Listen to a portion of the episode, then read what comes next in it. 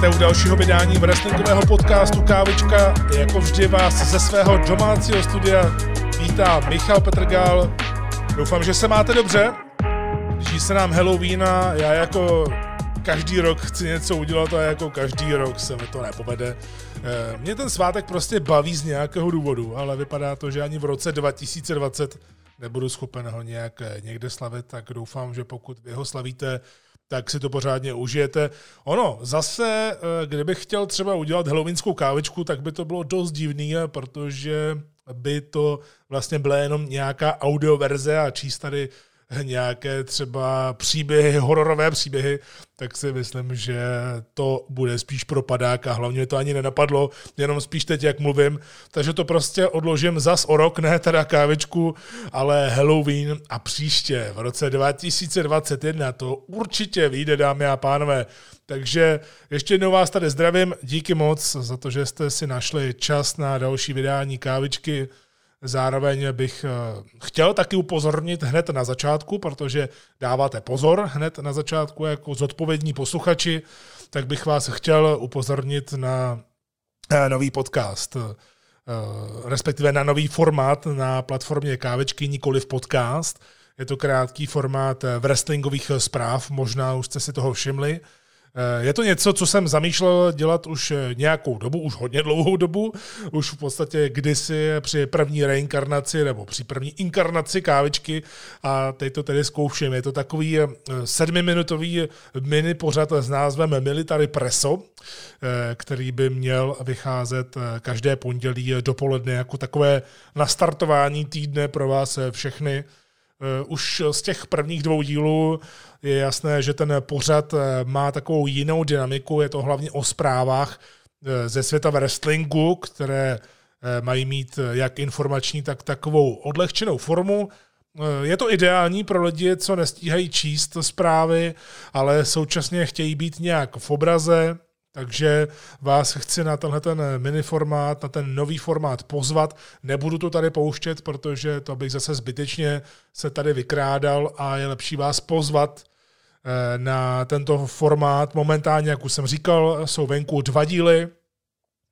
Vždy to najdete na kavička.podbean.com, tedy kavecka.podbean.com nebo na YouTube, artofwrestling.cz, či Spotify, iTunes a tak dále. Pro vás bude nejlepší, když budete odebírat eh, kanál Kávičky, protože tam taky Military Preso eh, spadá, jelikož já ty wrestlingové zprávy eh, nechci nějak vyloženě propagovat na svých sociálních sítích, nebo to tam nechci zahltit odkazy jenom s wrestlingovou tématikou, protože jsem tam ještě přítel s ostatními lidmi, kteří v wrestlingu neholdují, takže si myslím, že ti by ze mě nebyli úplně nadšení a já se tomu nedivím, protože sám to nemám moc rád. Eh, každopádně, eh, kromě toho tedy, že vás na to zvu, tak ještě takhle na začátku, než si začneme povídat o těch hlavních věcech, tak ona zvláštní věc se vlastně stala po posledním díle kávičky, kdy jsem dal exportovat eh, tu poslední epizodu ze Střižny a v tu chvíli jsem dostal zprávu, že zemřel Karsten Beck. To, to byl opravdu šílený zážitek pro mě, nebudu to nějak zastírat. Uh, hodně jsem brečel celý den, jak jsem se to dozvěděl, tedy celý uh, zbytek dne. Uh, jelikož s Karstem jsme se znali. Uh, byla to pro mě rána, ne tedy, že by to bylo překvapení, vzhledem k tomu, co jsem k tomu už říkal, ale stejně je to šok. No a já jsem mu musel nějak vzdát hold, zaspomínat na něj, věnovat mu svoje věty, proto na platformě kávečky vzniklo spontánně takové loučení s ním.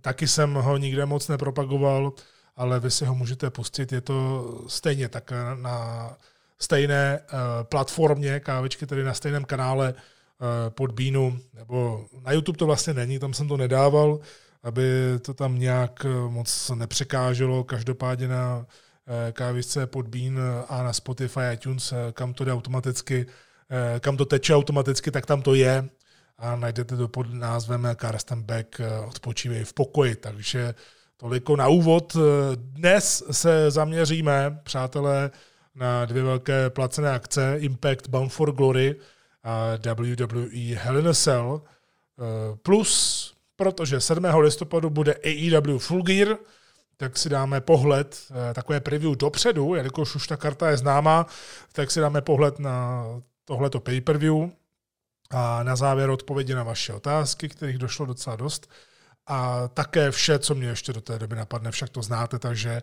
stejně jako to znáte, na startu kávičky, pohodlně se usaďte, dejte si svůj oblíbený nápoj, puste se do své oblíbené činnosti při poslechu kávičky, ať už je to cokoliv, a pojďme na to.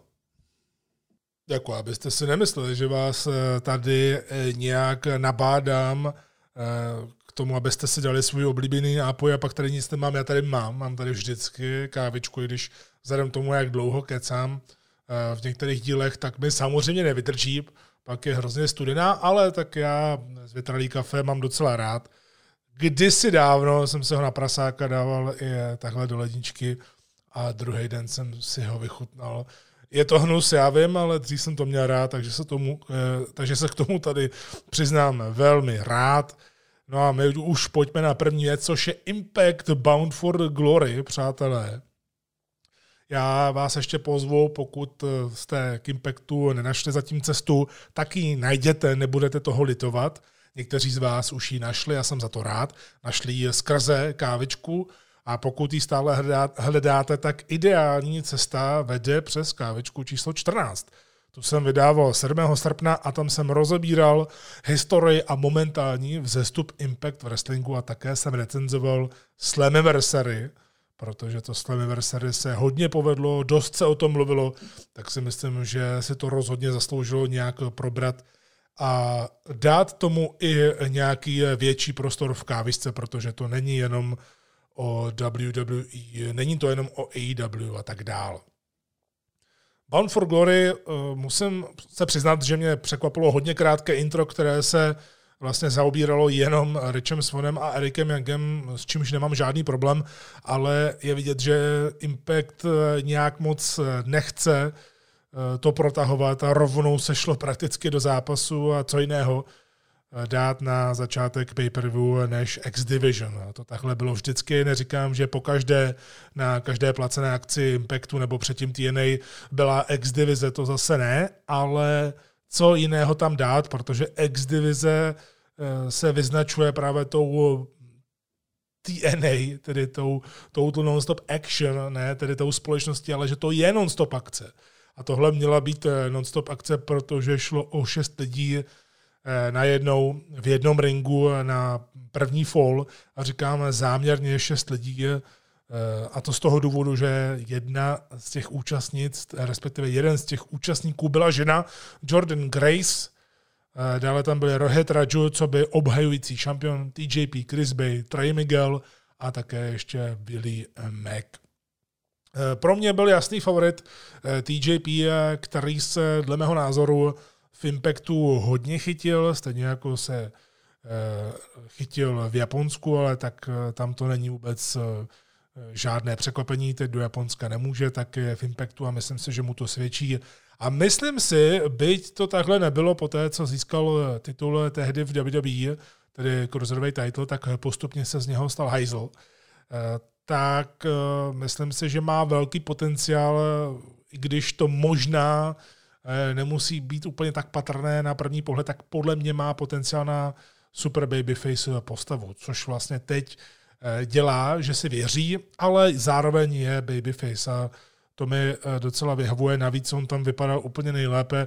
On samozřejmě technicky, upřímně a také objektivně z těch šesti lidí je na tom úplně nejlépe, že by každého strčil do kapsy naprosto bez problému. Jeho grappling je famózní, jak to dokáže napojovat, jak dokáže velmi rychle přemýšlet v tom eh, zápase. A právě i díky tomu on byl pro mě takové pojítko toho utkání, Zatímco třeba Chris Bay a Trey Miguel, i když o Chrisu Bayovi eh, jsem říkal, že nějaké to charisma má, ale v ringu mě nějak moc nezajímá. Trey Miguel z Rascals, to je víceméně něco podobného, tam eh, to u mě končí tím, že mě baví to oblečení, co má na sobě, nebo co mají Rascals obecně na sobě a jinak eh, mě to nějak moc nezajímá. Eh, Jordan Grace, tam zase jsem si říkal, když jsem viděl kartu Bound for Glory, že ona je super šikovná, to víme, ona už je na téhle té scéně docela dlouho, i když je hodně mladá. ale zase nerad bych, aby Impact Wrestling Show tou cestou jako předtím to bylo u Tessie Blanchard, která se stala světovým šampionem vlastně mezi chlapama, což bylo v pohodě, bylo to super, líbilo se mi to, ale víme, co se pak stalo s Tesou, to je jedna věc a hlavně opakovat to ještě ve stejný rok eh, s jinou ženou, tak eh, bych z toho měl pocit, že to tlačí vyloženě na sílu a jsem rád, že nešli tou cestou, takže a je to dobře, protože eh, ve vedení je Scott Demore, který je chytrý, má všech pět pohromadě a taky Don Callis, eh, což není vůbec žádný hlupák a byť je to právě člověk hlavně pro ten boom, pro ten efekt, eh, tak si moc dobře uvědomuje, eh, co je dobré spustit kdy. Takže za tohle to jsem rád. Mac, pamatuju si, že kdysi dávno kolem něj byl humbuk, dokonce ho měla i podepsat WWE, ale za mě tedy nic výjimečného samozřejmě na to, jak vypadá, jakou má eh, strukturu těla, tak eh, je to super, co dělá, ale to už tady bylo, dělá to třeba Keith Lee na mnohem vyšší úrovni a dělal to Keith Lee hodně dlouhou dobu na indiscéně na daleko vyšší úrovni a Límek eh, nemá v sobě to přirozené charisma pro mě. No a pak je tam Rohit Raju, takový klasický hajzl. Člověk by si řekl, že je to taková ta standardní eh, indická záležitost, ale u něj to nějak funguje. Eh, mně se líbilo, že vlastně on do toho zápasu, byť teda je obhajující šampion, tak eh, mě tam moc neseděl, ale zase je to dobře, protože tam byli lidi, kromě Jordan Grace, kteří umí to rozit a umí být hodně v tempu a Rohit Raju je právě takový ten zase antitempař a někdy to potřebujete a myslím si, že toho nakonec vyšla docela fajn zábava na začátek, i když, a to je to, co já nemám rád, a zdůrazňoval jsem to tady několikrát, nemám moc rád zápasy, které uh, často bývají spíš uh, přeorganizované. To znamená, že tam je moc choreografie a není to spíš jako simulace fightu, což vlastně wrestling eh, je. Neříkám, že každý zápas musí být úplně stejný, to vůbec ne, ale přeci jenom, když třeba pět lidí čeká na toho jednoho, aby si mohli dát eh, každý ránu, tak to vypadá až příliš cirkusácky, i když wrestling eh, sám o sobě je pochopitelně cirkus, ale vy víte, jak já to myslím. Je to prostě až moc. A to je vlastně ten ekvivalent toho, když lidi uh, u ringu, mimo ring, tedy třeba šest lidí čeká na jednoho borce, až skočí z provazu přímo na ně byť by se to v reálu nikdy nestalo a často to vypadá hloupě, protože opravdu oni tam čekají. Není to tak, jako že by to bylo načasováno úplně perfektně, že by tam fakt skočil a oni by na poslední chvíli, oni by věděli, že tam skočil a udělali by to na poslední chvíli, že ho uh, zachytnou. Protože samozřejmě je zapotřebí ho chytit, jinak, jinak by mohlo dojít uh, k velkým zdravotním problémům, ale uh, za mě je to takové ohrané kliše.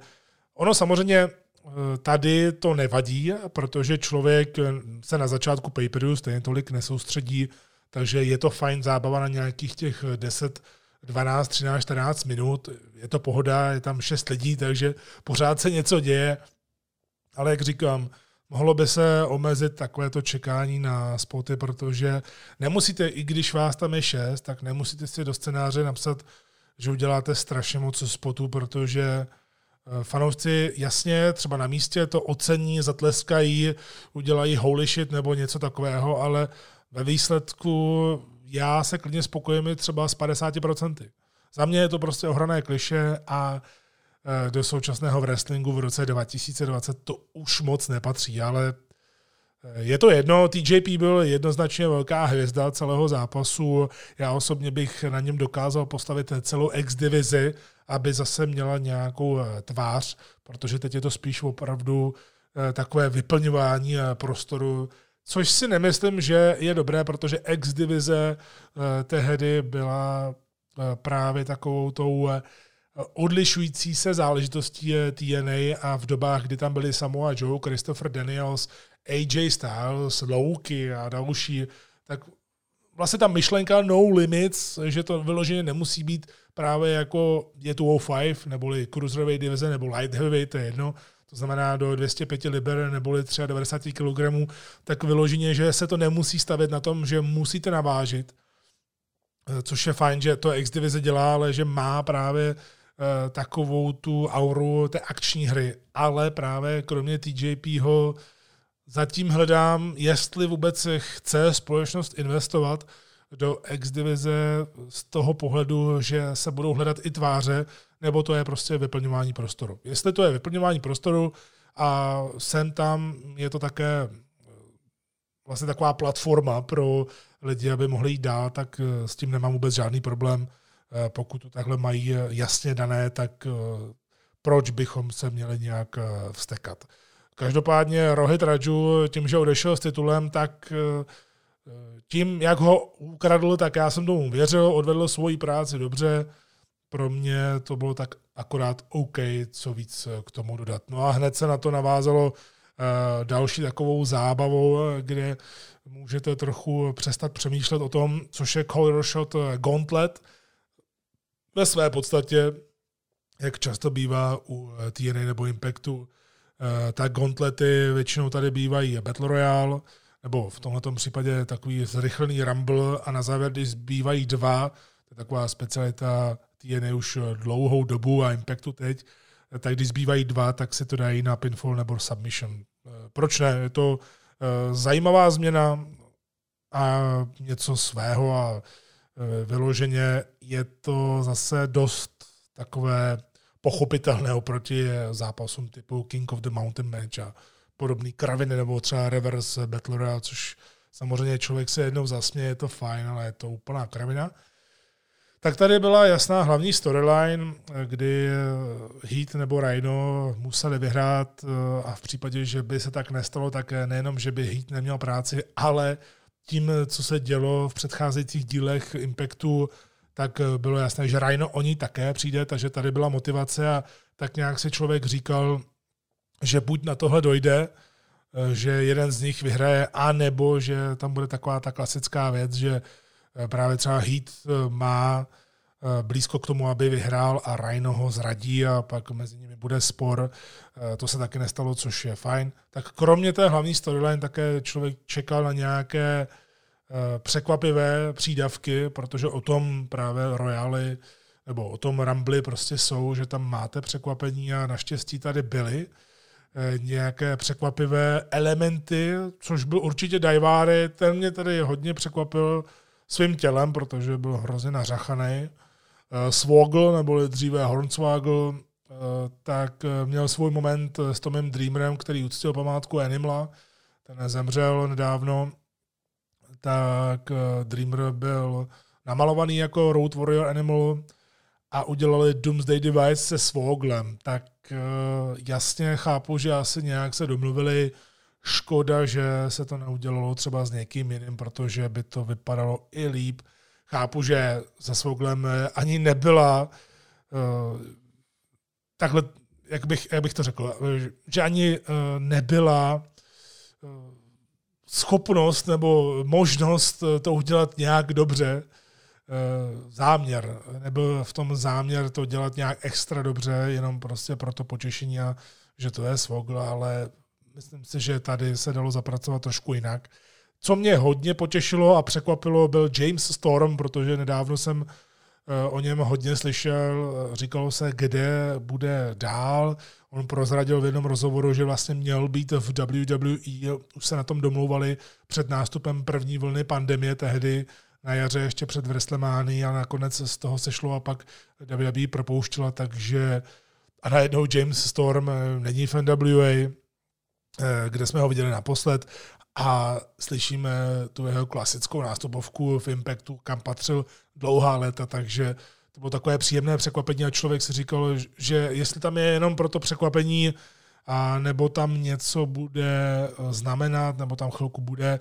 Vypadá to, že to je spíš právě jenom to překvapení, nebo že možná sem tam ho na něco využiju, ale proč ne? James Storm tam oproti ostatním vypadal jako totální main eventer, tedy za mě. Za mě tam prostě přišla hned hvězda, což je hrozně fajn. No, co se týče Hita, který, když to někteří lidi kritizují, že jenom recyklují storyline z WWE, já říkám, proč ne, protože WWE té storyline z I Got Kids a podobně a že potřebuje práci, tak vlastně nedala ten potřebný prostor, kdy už se to rozvíjelo a kdy Heat měl obrovské ovace v halách a i s Rainem. A celkově lidi žrali i ty segmenty s rodinou a tak dál, tak WWE tomu nikdy nedala úplně zelenou, že by se to mohlo nějak rozvinout.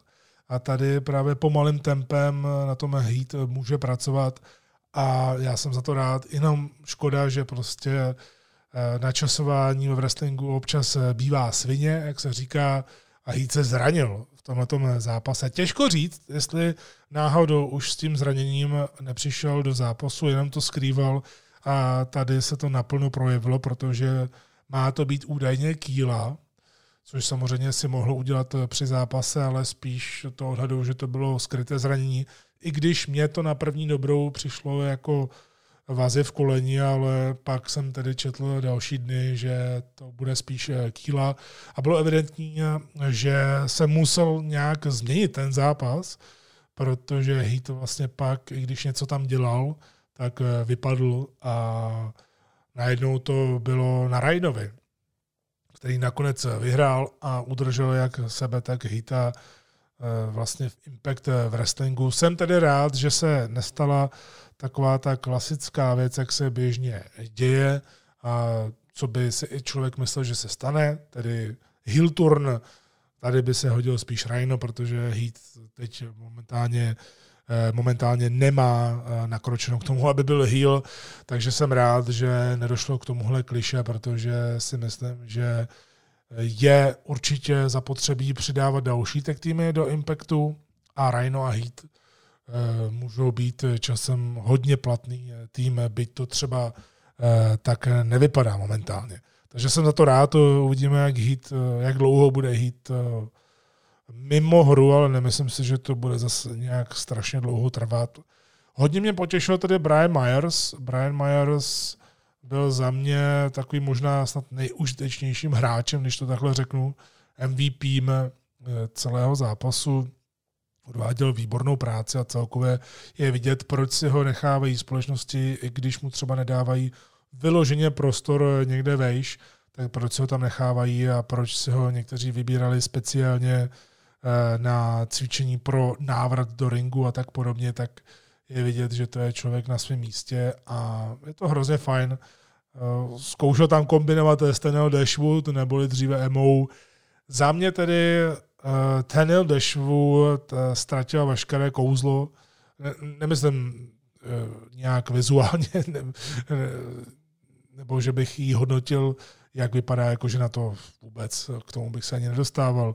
Eh, to není moje parketa, nikdy to nedělám, tak prostě pro mě ten El Dashwood nemá žádné kouzlo na to, abych je někde mohl brát. Já jsem dříve hovořil o tom, eh, kolik si začala říkat eh, po propuštění z WB a byly to velké částky a i ty podmínky byly strašidelné z její strany, že to vlastně nedávalo ani žádný smysl jí kdekoliv eh, buku a tady kdekoliv, kde promotéři hledají eh, každou korunu, aby poplatili tu danou show. Tam, kde se to samozřejmě můžou dovolit, tak jsem tam tisíc, dva tisíce, tři tisíce dolarů asi není vůbec žádný problém. EC3 versus Moose, na to jsem se hodně těšil, bylo jasné, že to bude cinematický zápas, protože se říkalo, že to bude z nějaké lokace, o které se moc ještě neví tak EC3 tam bylo jasné, že se člověk těší, jakým stylem bude zápasy po té, co se hodně změnil. Jelikož on nebyl moc vidět, protože jsme viděli jenom segmenty, jeho vlastní, eh, jeho vlastní výrobu, pak jsme ho sem tam viděli, jak napadává Muse přímo v hale a to bylo všechno.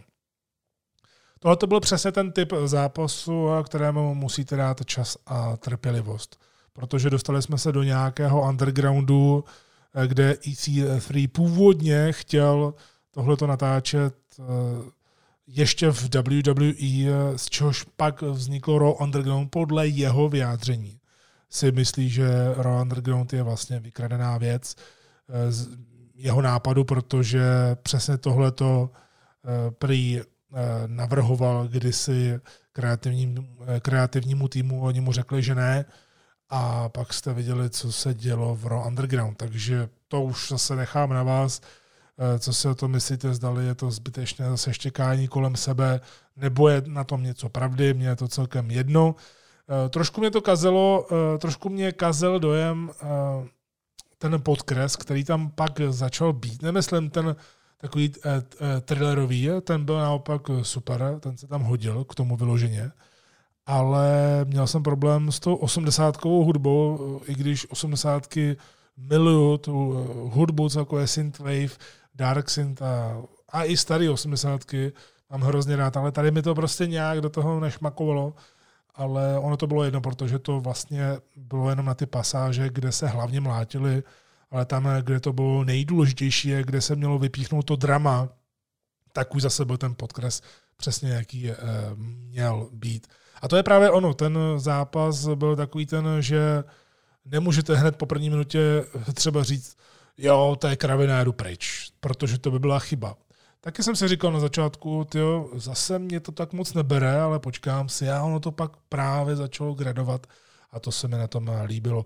Ono totiž právě hlavní plus bylo to, k čemu to vlastně vedlo. A z toho jsem měl obrovskou husinu, kdy vlastně jsme se dostali k tomu, že skrze právě ten vymyšlený, vlastně neoficiální TNA World Heavyweight Championship, tak EC3 prakticky měl probudit Muse. To nebylo o EC3, že chce zničit ten titul. A on mu během toho zápasu říkal takové věty, jako že eh, stáváš se tím, kým se máš stát, eh, tím, kým máš být. A on mu vlastně vyčítal to, že drží titul, který vlastně nezískal, a že ten titul dřív něco znamenal a on, že Moose taky dřív něco znamenal, že měl velký potenciál, že ho nedokázal naplnit. A super byl ten flashback, kdy EC3 šel potom jsem standardním, kdysi standardním finisheru v TNA a najednou mu zablíkali flashbacky právě z toho Trouble, Trouble, Trouble a to, jaký byl dřív v TNA a úplně se zastavil. A vlastně probudil Muse, probudil tímhle tím chováním Muse, eh, který eh, zatímco ho mlátil, tak eh, i na něj řval, jestli je to to, co chce a tak podobně. Jestli chce, aby vlastně vytvořil, aby probudil to monstrum k životu a EC3 řekl prostě a jednoduše jo. A dokonce ti všichni kolem ringu, kteří měli masky a měli mikiny eh, Free AC3, tak začali skandovat mus, to dřívější mus s tou rukou. A podle té nástupovky, kterou měl dřív, kterou měl dřív Faroage a pak i v TNA dohromady. A to bylo super, protože EC3 v tu chvíli vlastně řekl tu svoji teď už hodně profláklou hlášku Control Your Narrative a Mus mu poděkoval a pak ho zničil titulem. Pak ho zničil tím šampionským pásem a oni si ho odnesli a to byl konec. To se mi právě hrozně líbilo, měl jsem husinu eh, ve zbytku, vlastně v té, řekněme, od té třetí čtvrtiny eh, tohohle filmu jsem měl husinu, protože už mi pak došlo a docvaklo, kam to celé vedlo, protože EC3 je vlastně svůj člověk a Vrátil se jenom kvůli tomu, že měl nějakou vizi. Impact mu dal volnou ruku evidentně, protože hodně věcí byly jeho nápady a strašně tady pomohl Moosovi a zároveň vlastně dal tomu svému charakteru jakousi tečku tady v Impactu, že se k němu už nevrátí. Je, je tady jasné, že to znamená to, že EC3 není podepsaný s Impactem, tedy alespoň zatím, a že hlavně nepřišel kvůli tomu, aby byl hvězdou. On přišel především proto, aby někoho prosadil a zároveň sám vymazal na sebe vzpomínku. Vzpomínku jak, na to, jaký byl předtím. Za mě je tohleto perfektní kreativní práce EC3, kdy ten jeho gimmick napříč brandy má obrovský potenciál, kdy on se vlastně sám vymazal, probudil mu se, a teď si může získat respekt eh, ve společnosti, která sama respekt dávno ztratila u lidí a snaží se ho získat zpátky. Tady hovořím o Ring of Honor, o, o ROH, kde už vlastně EC3 eh, debitoval promem a také vyzývání muž. Ono to krásně do sebe zapadá a určitě právě kvůli tomuhle budu ROH víc sledovat, protože tohle to je přemýšlení právě z té roviny kdysi, když byl úplně na špici zajímavosti a virálnosti Matt Hardy se svým Broken Matt eh, charakterem tehdy v Impactu. Že dělal něco, co předtím nikdo nedělal a že vlastně z Impactu pak byly Faraway, byly i v nějaké indie společnosti, mohlo to jít dál a dál a nakonec podepsali z WWE a skončilo to. A EC3 vůbec nevím, kam tohle to bude pokračovat, eh, kam tohle to spěje, ale strašně to zajímá. A tímhle tím mě hodně překvapil, protože těšil jsem se na tenhle ten zápas, co bude představovat, ale rozhodně předčil moje očekávání, i když to tak na začátku nevypadalo. Největší minus eh, celého pay byl následný zápas eh, Ken Shamrock versus Eddie Edwards, protože to je prostě vedle eh, ze všech možných úhlu pohledu, kdy tam máme Sammyho Kellina, Sammyho Kellihana, který přebírá roli hackera, kterého měl dělat kdysi v NXT a nikdy nedostal moc možnost. To je fajn, ale pořád tomu chybí hodně věcí. Za mě je teda hodně iritující, když někdo kliká na mobil s vypnutou obrazovkou a něco tím změní. Že to vlastně takový trošku Watch Dogs, Watch Dogs syndrom. A to mě dost irituje, to se přiznám. Pro Edwardse tohle to byl krok zpátky, kdy na posledním pay-per-view Slammiversary se stal šampionem, teď se ocitl ve starém sporu, prohraje ještě s dětkem, dobře, s dětkem, který vypadá strašně super, ale pořád s dětkem. A ještě ho čeká revitalizace sporu se Semem Kellehanem, kdy se představila znovu ta baseballka, která rozbila tehdy oko Edimu Edwardsovi vlastně reálně a za to byl Sammy Kellehan tehdy hodně propírán, že to přehnal. Takže nic moc tohleto, ale to prostě patří k paperu, nedá se nic dělat, zase dělat z toho nějakou vědu by byla velká chyba. Každopádně pak přišel další očekávaný zápas mezi čtyřmi týmy Motor City Machine Guns, Good Brothers, The North tým Ace Austin a Madman Fulton. Tam mě tedy dost eh, překvapilo brzké vyřazení Shellyho tím piledriverem, eh, kdy si člověk říkal, jestli je opravdu skutečně zraněný a oni ho museli eh, vyřadit z provozu, nebo jak to tedy je. Nakonec dokonce i nějaká indie společnost to zahrála, takže nemůže u nich vystoupit.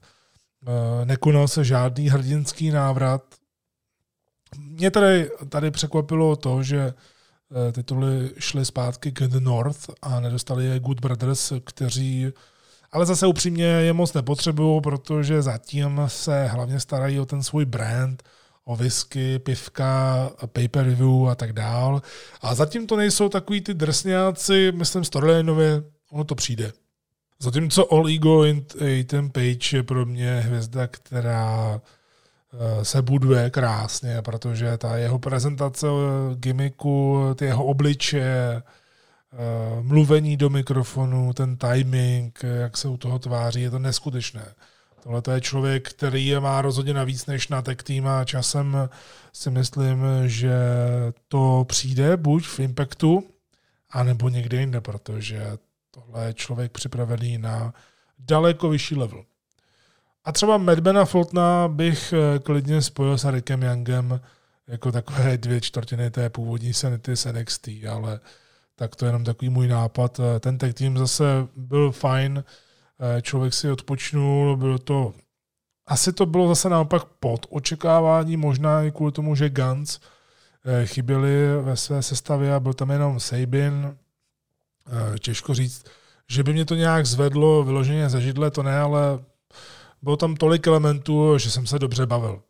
Velká škoda přišla pak, protože měla bojovat Kylie Ray proti Dioně Purazzo o ženský titul. Její hudba zazněla, tedy hudba Kylie ale ta nepřišla, eh, tak vlastně Deona říkala, že bude obhajovat proti komukoliv, přišla najednou Su Yang, eh, což tedy u mě, u mě tedy vzniklo, u mě vznikly docela obavy, protože to bylo docela děsivé. Teď nemyslím Su Yang, ale která sama o sobě je děsivá, protože ten gimmick hraje výborně, ale byť tedy Suzy jsem si oblíbil taky, ale že tam nebyla Kylie Ray, nikdo nic o ní neřekl, protože evidentně asi nikdo nic nevěděl a že asi nedala o sobě vědět, že nepřišla do práce, tak jsem z toho neměl úplně tak dobrý pocit. Nebylo to žádné zranění, žádný covid, který by se určitě nabízel. To mě napadlo jako první, ale taky už dlouhodobě vím, že ona má psychické problémy, ale Mauro Ranallo, Lars Sullivan a podobně, takže kdo ví, jak to bude vypadat s ní dál, protože ona má velký potenciál a ukázalo to tady právě i eh, zrovna v příběhu s Porázou, eh, s Porázou a také v příběhu se Suzí, eh, kdy vlastně skrze Suzí získávala temnou stránku a vypadalo to dobře, ale právě s tímhle tím, ano, nejdříve je potřeba jí pomoct, ale společnost asi si nebude vybírat úplně lidi, kteří nedokážou pak přijít v den eh, do práce. Je to prostě těžké, je to tak 50 na 50 a bohužel mrzí mě to za Kelly Každopádně ten zápas, člověk by se řekl, že je příliš brzy na návrat Su eh, mrtvé nevěsty, ale samozřejmě, když eh,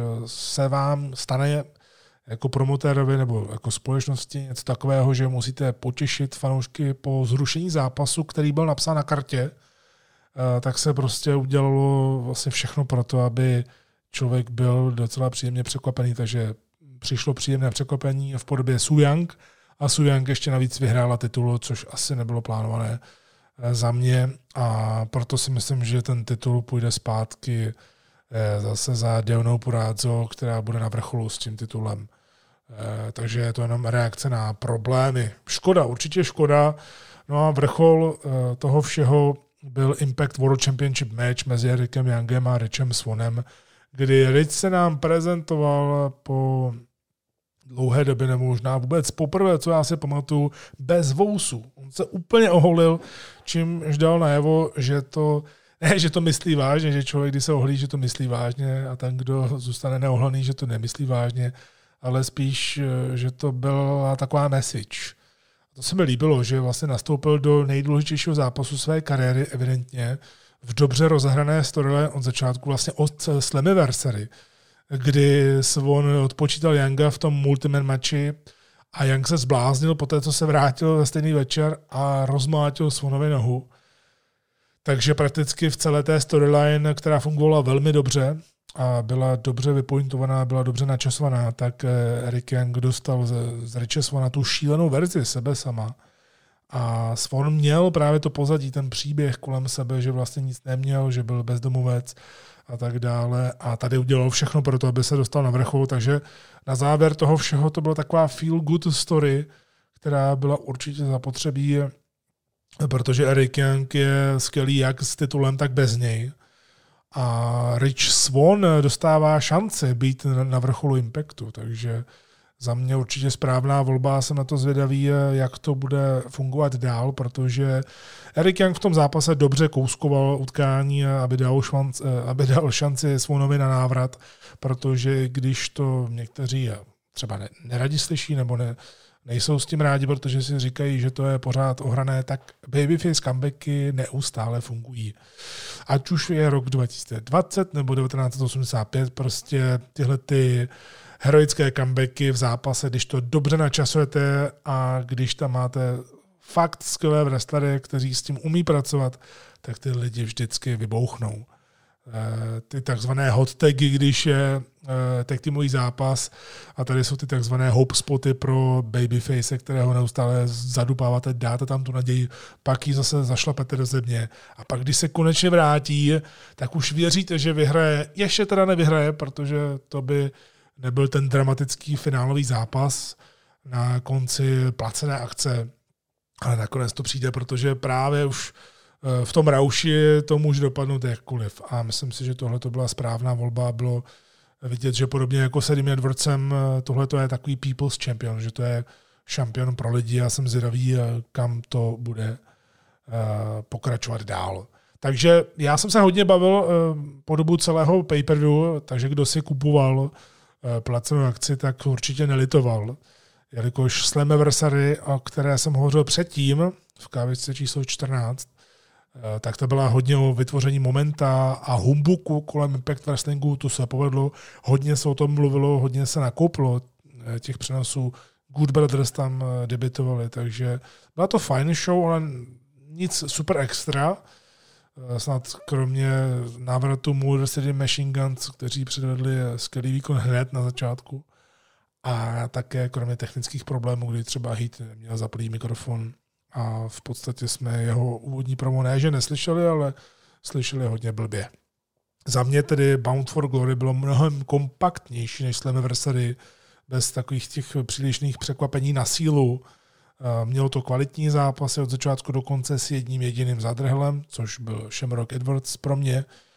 Takže tím chci říct, že Impact Wrestling eh, odvádí výbornou práci, zaslouží si pozornost, roste nahoru, získává si důvěru lidí, ono je to hrozně těžké. Eh, fanoušci se vrací zpátky, myslím na obrazovkách, eh, ne tedy v halách. A byť tedy právě to získání sledovanosti na dřívější hodnotu bude trvat hodně dlouho a bude to hodně těžké, tak Impact je na výborné cestě a můžu ho určitě doporučit protože on se dokáže odlišit jak od WWE, tak od AEW, tak i od ROH.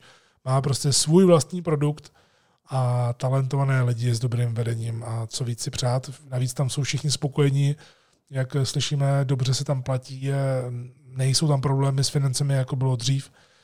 Takže to vypadá velmi dobře a já už se moc těším na další paperu.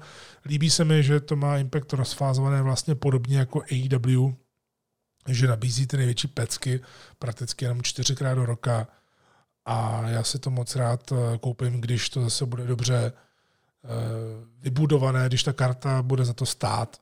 A příští pay bude 16. ledna Hard to Kill. Hard to Kill už vlastně eh, tím se nastoupilo a tím se ukázalo, že Impact tady bude chtít být dál. Snad možná jediný mínus, samozřejmě s nadsázkou řečeno pro mě, bylo to, že jsem viděl asi tak milion lidí, kteří chodili eh, zápasit s tričkem Bound for Glory při nástupu, což mě iritovalo, ale to je asi jenom můj problém.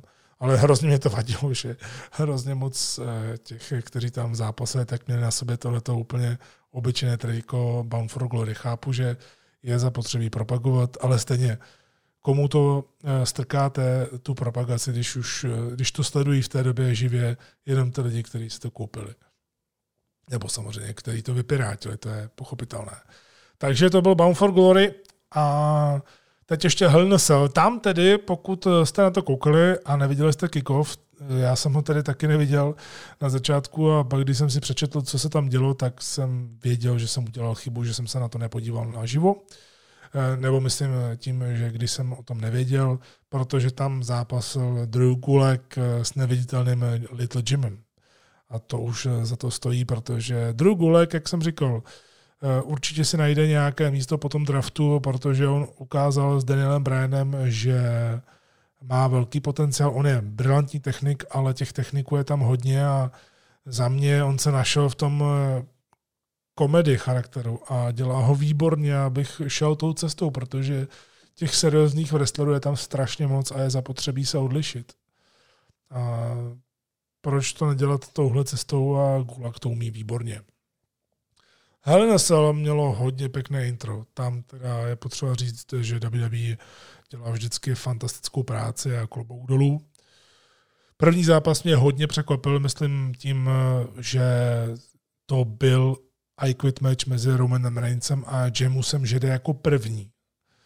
Tedy I Quit match uvnitř Helen Cell pro mě to bylo překvapení, ale zároveň mi to taky trochu zkazilo očekávání od toho pay-per-view, protože bylo tak jasné, že Randy Orton s druhým McIntyrem půjdou jako poslední, tak bylo víceméně trochu jasné, jaký bude výsledek, tedy že tam nastane nějaká změna, protože chcete, to, chcete ukončit když je jasné, že Reigns samozřejmě neprohraje s Usem, to věděl každý, že tam to spíš eh, bude o tom příběhu, tak nějakou tu změnu musíte mít právě na, na konci. Eh, a nakonec se to ukázalo, eh, že to tak je, že Orton opravdu vyhrál, k tomu se ještě dostanu.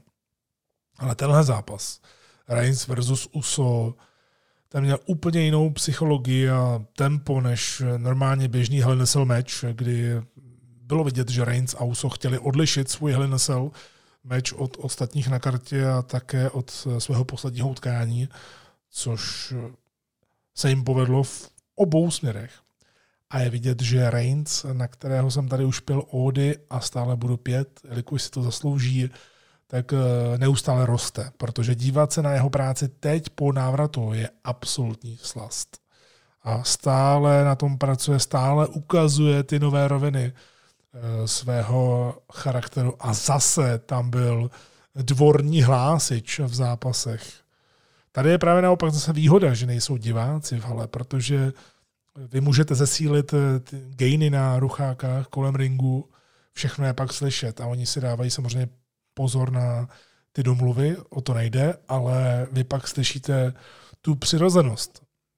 A co tam dokáže říct Reigns během zápasu, tak to je prostě paráda. A já doufám, že v tom bude pokračovat dál, protože on tam říkal věci jako třeba já jsem se jenom změnil, protože jsem musel, abych udržel rodinu tam, kde musí být. A říkal mu třeba za pět, za deset minut si budeš přát, eh, abys to vzdal už teď. Ty ze mě děláš toho špatného člověka a jestli se prostě nevzdáš, tak já za to nebudu zodpovědný. Opravdu se mi líbila ta improvizace Reince, kdy třeba rozhodčí vlastně uh, už uh, říkal Jayovi vlastně v té nejhorší možné chvíli, že ukončí ten zápas, že nechá zazvonit na zvonec, když řekne I quit. Eh, Jay to neudělal a rozhodčí, když už jako se sám rozhodoval, že asi ten zápas ukončí, protože není jiné cesty, tak on mu řekl anglicky, to bylo rozhodčí, řekl Reincovi, your cousin is out a Reigns na něj zařval, eh, no, you're out a vyhodil ho přes provazy. Tohle to se dá pochopit vlastně jenom v angličtině a to byla nádherná improvizace. Roman Reigns, myslím, tou hláškou, ne to, že vyhodil rozhodčího. To opravdu bylo super. Reigns byl vtipný. Byl, dokázal se udržet i v gimiku, když se mu nepodařilo přehodit na poprvé ty strašně těžké schody v úzovkách eh, přes eh, provazy a udělal to po druhé, tak prostě se mi líbilo, že nousel, že to udělal a šel dál, protože to rozhodně byl takový ten moment, kdy víte, že asi budete v bočamány a podobně, ale prostě neřeší. To se mi taky líbilo a mělo to hlavně, o tom to bylo, bylo to samozřejmě o Hlásičovi Reincovi, bylo to o tom, že ho zase porazí, kam to půjde, co, co bude s tímhletím příběhem dál, ale měl to silné emotivní momenty právě, do kterých byl zapojen i Jimmy Uso, Reigns strašně úžasně, ať už si o tom myslí, kdo chce, co chce, zrovna o tomhle momentu, tak když začal brečet, když začal opravdu plakat, eh, vyloženě tam bulet, eh, když tam nastoupil Jimmy a prosil, prosil Reigns, ať se probere, kdy tam na, ně, na něj říkal, hele, to je Josh, který tady leží v tomhle ringu, podívej se na mě. A Reigns brečí, Reigns brečí, to vidíte i na očích, prostě to zahrál, brečí a byly tam i určitě reálné, skutečné pocity, protože je to prostě rodinný příběh. A jenom oni vědí, co vlastně zatím vším je. Myslím tím, proč tohle to všechno dělají a že to je i pro ně. Tak prostě řekne, já ani nevím, kdo už jsem. To bylo strašně silné, stejně jako ten záběr, kdy ho dostane do gilotiny. Eh, jeden z jeho asi nových finisherů, jak eh, můžeme vidět. A Aikid řekne jeho brácha super konec. Super konec a ještě se to povýší tím, že Afa Asika, Wild Samoan se objeví eh, na stage a vlastně symbolicky Reince uznají jako lídra, jako kmenového náčelníka. Eh, takže pra, prakticky to už vlastně vede jenom jednou cestou, ale musím říct, že tady byla absolutně úžasná psychologie v celém zápase. Ono by to pravděpodobně nefungovalo tak silně, kdyby to nebyl spor v rodině, to je jasné, ale tohle to všechno posouvá Reince na úplně jiný level. A jak jsem říkal, je jasné, že to spěje k jedinému momentu, že se musí vrátit do rok. Že musí přijít a mít s ním zápas. Ale ne jako ten šílenec, co řve kraviny do mikrofonu, if you smell, bla, bla, bla, bla, bla. Ale jako hrdý reprezentant samánské krve.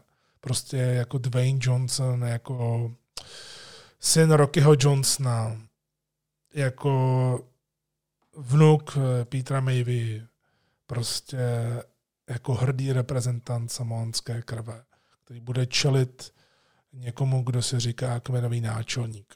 A opravdový kmenový náčelník je momentálně Dwayne The Rock Johnson. A myslím si, že až na ten, zápas dojde, a pokud bude na WrestleMania, kde už se mluví o tom, že by měla být v Tampě, která měla být, to měla být letošní, ale že to vrátí do Tampy, protože Super Bowl uh, se tam má odehrát a mělo by to být před kapacitou cirka 15 tisíc, 20 tisíc lidí. I v této době, že už je to víceméně potvrzené, pokud se to zase nějak nezvrtne. Takže už za to stojí udělat eh, v WrestleManii právě tam a mít tam tenhle ten zápas, Reigns versus The Rock. A vzhledem tomu, že tohle to dělají s Reincem, tak si myslím, že nějak jsou už tajně domluveni, že rok začne třeba tajně trénovat, začnou si domlouvat eh, ty velké momenty a uvidíme. Vzhledem k tomu, že Reince ve SmackDownu, tak to, že by do rok přišel na pár kousků do SmackDownu a dali by si spolu pay-per-view zápas, tak to strašně potáhne SmackDown. A obzvlášť teď, když Reigns je takový, jaký je, kdy proti němu člověk nemůže říct ani popel a pokud řekne, tak už opravdu to není fanoušek. Eh, a ještě by tam přišel do rok, tak to je opravdu ten money match. Jednoznačně. Takže v tomto zápase vlastně ani Helen Cell nebyla důležitá, ale obrovské uznání zaslouží nejenom Roman Reigns, ale Jay Uso, Paul Heyman, Jimmy Uso. Všichni uh, zúčastnění to hráli výborně. Právě v tu danou chvíli ty jejich eh, výrazy, prostě to člověk s nimi prožíval. Takže neuvěřitelný začátek pay-per-view a víte, kam to pak spěje, protože když začnete takhle nahoře, tak musíte jít zákonitě jenom dolů. Což samozřejmě dolů se šlo, to se víceméně i čekalo, že tak bude, protože další zápas byl eh, Jeff Hardy versus Elias. Eh, ono obecně cokoliv po takovém silném utkání je automaticky vyhozené z okna. Eh, proto je spíš eh, lepší zvolnit, eh, dát takovou pohodičku. Tohle byl lower midcard spor s kytarou, Hardy diskvalifikován, no stress, bude se pokračovat dál, to bylo jasné. Otis versus Smith o kufřík Money in the Bank, kdy tomu předcházelo Low and Otis, naprosto komediální zlatý segment ve SmackDownu, kdo ho neviděl, tak se na to podívejte. Vrátili se tam JBL, Ron Simmons, taky jako zapisovatel, Teddy Long, no prostě famózní, famózní. Tenhle zápas měl vlastně dvě roviny, že jednak jsme viděli Hilton Takra, což byla věc, která asi všechny překvapila, a také to, že Miz získal právě díky tomu Hiltornu kufřík, který mu sluší víc, protože upřímně Otis fajn, ale kdyby speněžil ten kufřík na hlavním uh, na hlavním titulu. Představte si, eh, představte si to, že by šel třeba proti Reincovi. Tak to je vyhozený kufřík. S Mizem, ještě navíc v Raw, to evokuje Corty, když vyhrál Randy Orton, na kterém Miz předtím cashnul ten Money in the Bank a vznikla z toho ta naštvaná Miss Girl v eh, ochozech, tak myslím si, že The Miz je daleko lepší volba a může jít dál. A obzvláště teď, když ten kufřík dostala i v tak to zase bude právě hozené do té, eh, do té čerstvé roviny. Zatímco právě, kdyby eh, Otis vlastně se rozhodl, že to využije pro sebe a pro Takra, bude vyzývat s tím kufříkem, bude vyzývat eh, tag teamové šampiony tak, a sebe udrželi to přátelství. Ale takhle, když jsem si říkal, Potom, co jsem tady hodnotil draft, že Tucker to má asi dost nahrané, že možná třeba zkusí Retribution, kdo ví, ale že to bude mít hodně těžké se udržet, jestli nebude třeba pak vůbec propuštěný. Ale oni šli touhletou cestou, ale zatím je to takové zmatené, protože Tucker byl oficiálně na internetu, potom dodatku draftu, draftován do Raw. Najednou se zase objevil ve SmackDownu, myslím tím na rastru SmackDownu. Teď to zase vypadá, že bude v Raw, ale teď zradil Otise a mají mít spolu evidentně spor, tak kde teda bude, když Otis je ve SmackDownu, tak oficiálně v Raw. Prostě, byť to jeho promo v zákulisí samozřejmě dávalo smysl, on prostě klasika, on ho považoval za bráchu, ale co za to měl on, všichni chtěli Otise, on neměl nic a tak byl mimo záře reflektorů a pravdou je, že bez něj nedokáže fungovat. Tohle, byly, tohle byla slova Takra a jak se říká, je ta poučka, správný hil říká vždycky pravdu. A Takra má pravdu, protože takhle to je a máme tady založeno na spor. Tak nevím, jestli Otis se třeba nepřesune do Ro, kde má i vlastně svoji přítelkyni, kterou neopustila, a ona ho nepustila, neopustila, myslím, Menderou, přítelkyně na obrazovce, nikoli v, v reálném životě. Těžko říct, je to takové to, když se v horkých hlavách rozhodnou, co udělají, a pak si to rozmyslí a člověk pak neví, co se děje. Ale to už jsme si zvykli. Eh, Bailey versus Sasha Banks – Eh, další Hell a match, eh, další titulový zápas, takže kdy jindy připravit Bailey o titul než teď a než v Hell a než se Sashou, která už taky potřebovala něco vyhrát. No, byly tam ně- některé nechtěné komické momenty, kdy jsem teda upřímně nepochopil, proč Bailey spojuje gafou dvě bambusové tyče a dělá z nich něco, jako když normálně někde zaklesnete žebřík nebo stůl. nevím, co tím myslela dokonce. Jestli se dobře vzpomínám, tak jí za to tam vyhlásil Michael Cole a tím, že tam je ticho, tak ona to slyšela a podívala se na ně. Vlastně oni se k tomu vůbec ani nevrátili. To, co tam dělala Bailey mimo ring, tak se k tomu vlastně vůbec nevrátili. Takže to bylo docela, docela komické. Ale fajn, za mě super zápas, dramatický, podle mě to už je zakončení jejich sporu, důstojné zakončení sporu. Eh, nebo nějaké přerušení třeba na chvíli, to je jedno. Bylo to zase jiný Hell match, tentokrát se zbraněmi a násilím. Eh, Saša už má zkušenosti z Hell a hlavně víme, na to nesmíme zapomínat, hlavně víme, že při prostoru Bailey a Saša umí spolu magické zápasy. Vzpomeňme na ten jejich bájný NXT TakeOver Brooklyn. To byl famózní match s neuvěřitelnou energií. Do dneška na něj vzpomínám a rozhodně patřil k nejlepším zápasům celého roku muži ženy dohromady. Takže tady ten dlouhotánský spor, který se dokázal držet, tak eh, završil asi strašně dlouhou, více než jeden rok trvající eh, šampionskou éru Bailey, která se vlastně loni právě změnila na heel postavu a všechno kompletně kolem sebe změnila. Byl to takový risk, ne, že bych ji úplně žral jako heel postavu a to, co dělala, ale fajn, za mě určitě bude ještě některé věci měnit a třeba teď tady neměla legíny a vypadala, vypadala lépe, vypadala drsněji za mě. Kdo určitě nevypadá drsně, je Retribution, bohužel, a vypadá to i podle toho zápasu Bobby Lashley versus Slapjack, neboli Shane Thorn o US title, takže Retribution je za mě, vzhledem k tomu, co jsem tam viděl, tom zápase a před ním ještě v rámci zákulisního segmentu z Hurt Business, tak za mě je oficiálně tato frakce Inside Joke v WWE. Teď nemyslím, že je to vtip u fanoušků, to už je nějakou dobu. A celkem zaslouženě vzhledem k tomu, co se dělo, i když já rád dávám těm věcem prostor a pak si udělám obrázek až později, ale ono, člověk se tomu neubrání, protože to fakt vypadá občas dost mizerně. Každopádně zápas absolutně o ničem, byl to jen takový předěl před dalším utkáním Helena Cell a Retribution jde dolů. Nedokážu si představit, co se bude dít dál. Vypadá to spíš, eh, že Mustafa Ali, který dával dohromady celou tuhletu skvadru a vlastně si stěžoval i na Twitteru, jak říkal, když se lidi ptali why. A on říká why not a dal tam koláž těch různých fotek, eh, že nedostávali tu příležitost, že ten se před dotyčným důležitým momentem zranil a tak dále, že Mustafa Ali už sahal tehdy po Money in the Banku v a z ničeho nic se tam objevil Brock Lesnar, který si ho získal. Tak tady to spíše naznačuje to, že to je ten důvod, proč vlastně nejsou tam, kde nejsou. Že nejsou tam, kde chtěli být, protože prostě nedokážou nic vyhrát.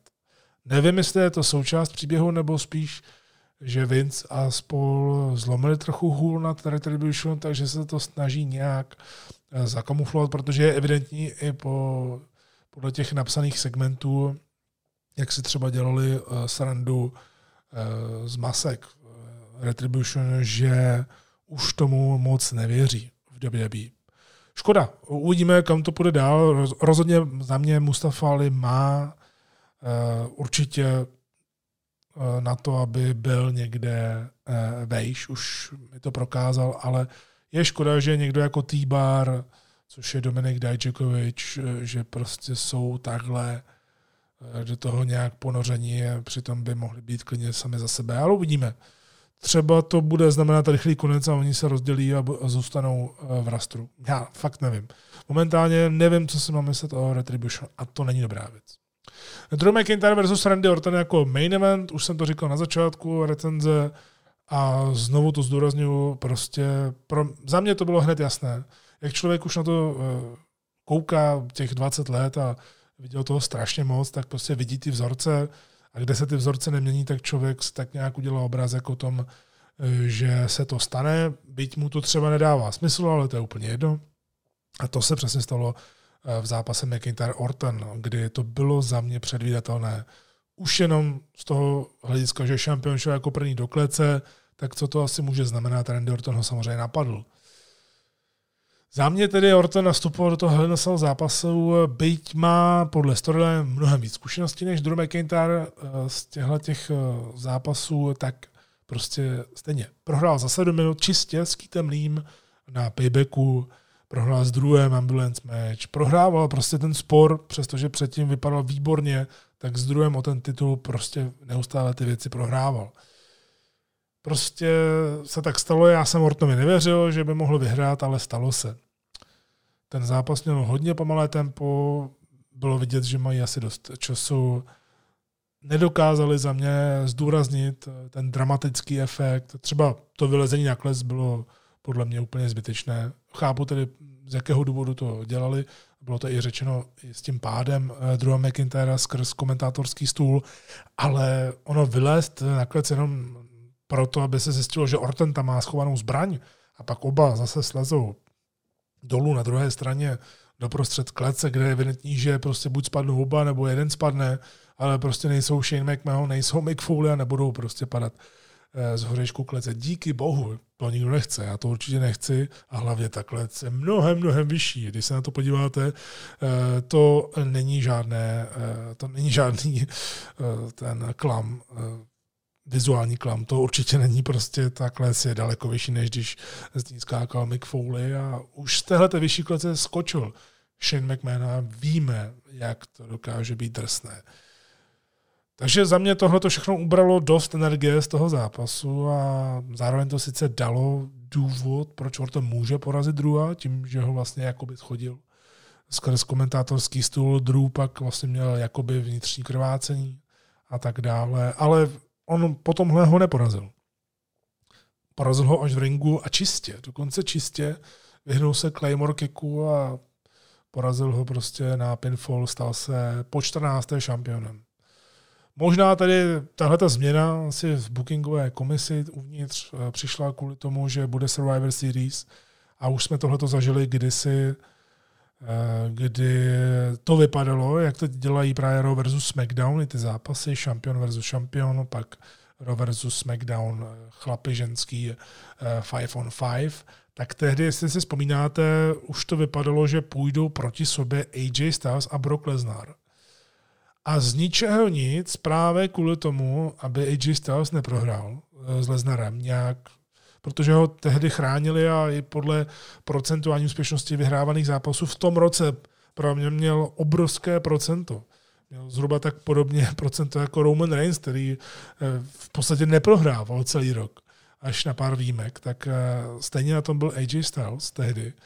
A oni to, jestli si dobře vzpomínáte, to udělali ten switch, ten title switch pro ten shock efekt udělali, myslím, že to bylo ve SmackDownu, kdy ho porazil Daniel Bryan, který vlastně udělal heel turn, že ho porazil tak, uh, nějak, už přesně nevím, jak ho porazil, a už tam začaly ty prvotní náznaky Daniela Bryana, eh, toho zlýho, který se pak stal ekologem, uh, ekologem tím vlastně zeleným šampionem. Takže Daniel Bryan šel proti Broku Lesnarovi, byl z toho hodně zajímavý zápas, který se určitě vydal do paměti, ale stále proti němu nešel. To bylo hodně zajímavé a myslím si, že to samé udělali teď, že nechtějí dávat Drewa McIntyra s Romanem Reincem takhle brzy, byť už spolu šli na WrestleMania dokonce, ale to byly oba v úplně jiné zóně, kdy Reigns se vlastně vracel zpátky po té leukémii a Drew vlastně byl heel a nic moc neznamenalo právě po tom svém návratu zpátky do hlavního rostru, takže teď by to bylo úplně něco jiného a oni chtějí počkat s tím velkým zápasem, protože je evidentní, že oba dva budují jako dvě megastar eh, WWE formátu Orton Cena, eh, kteří to tehdy táhli, ty jednotlivé brandy, takže určitě to dává smysl, že to chtějí oddálit, protože by to byla škoda. A Orton eh, Reigns, kteří by měli jít proti sobě to je v podstatě tak, že to je šampion versus šampion, Reigns porazí Ortona, nebo Bůh ví, co se tam stane a Orton třeba už tam se vrátí Edge, protože to je něco, co já očekávám, že i z toho důvodu Orton dostal taky titul, že se čeká, že by Edge se vrátil zpátky někdy a že by měli dohrát ten svůj spor, který byl právě přerušený kvůli tomu, že se Edge zranil. A Edge versus Orton o titul, to je něco, co určitě zvoní i po letech, stoprocentně. Nikdo mi to nevymluví, prostě to takhle je, všichni se na to budou chtít dívat a všichni to budou chtít vidět, protože Edge s Ortonem dělají dobré zápasy. A navíc Edge, který se vrátil letos eh, velmi překvapivě a bude chtít si dohrát svoji kariéru podle svého. Za mě určitě Drew McIntyre takhle završil slušnou šampionskou éru, Určitě je právoplatný main eventer, 100%, o tom se nemusíme ani bavit. A určitě by teď neměl spadnout do nějaké díry. To by bylo šílené. Tady jsem očekával jeho výhru upřímně, no, nestalo se, ale že by mi to nějak extra vadilo, to se říct nedá. Takže celkově Hell in no tak co, by, co bych měl říct celkově. Tři Hell in zápasy, třikrát udělané jinak, mezi to takové bezvýznamné výplně víceméně a nic víc. Za mě absolutní to by byl Reigns versus Uso. Velmi dobrý zápas a důstojné zakončení sporu mají za sebou Bailey a Sasha. Orton versus Drew, to je víc otázek než odpovědí. Hilturn takra tam, kdo ví, úplně bych se tak zase neradoval. Miss jako vítěz Money in the Bank naprosto pochopitelné, protože znovu říkám, s Otisem by to šlo těžce a je to ostatně daň za strašná rozhodování předtím. I když ten Money in the Bank, ten šílený Money in the Bank cinematicky udělaný, byl hodně velká uh, sranda. Takže to bylo Hell Cell, teď si dáme nějakou pauzičku, hudební pauzičku a pak doděláme ještě zbytek, co bych vám tady chtěl říct.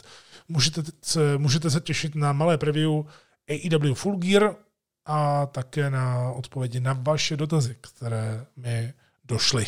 Takže si můžeme dát takové menší občerstvení a pak se vrátit zpátky.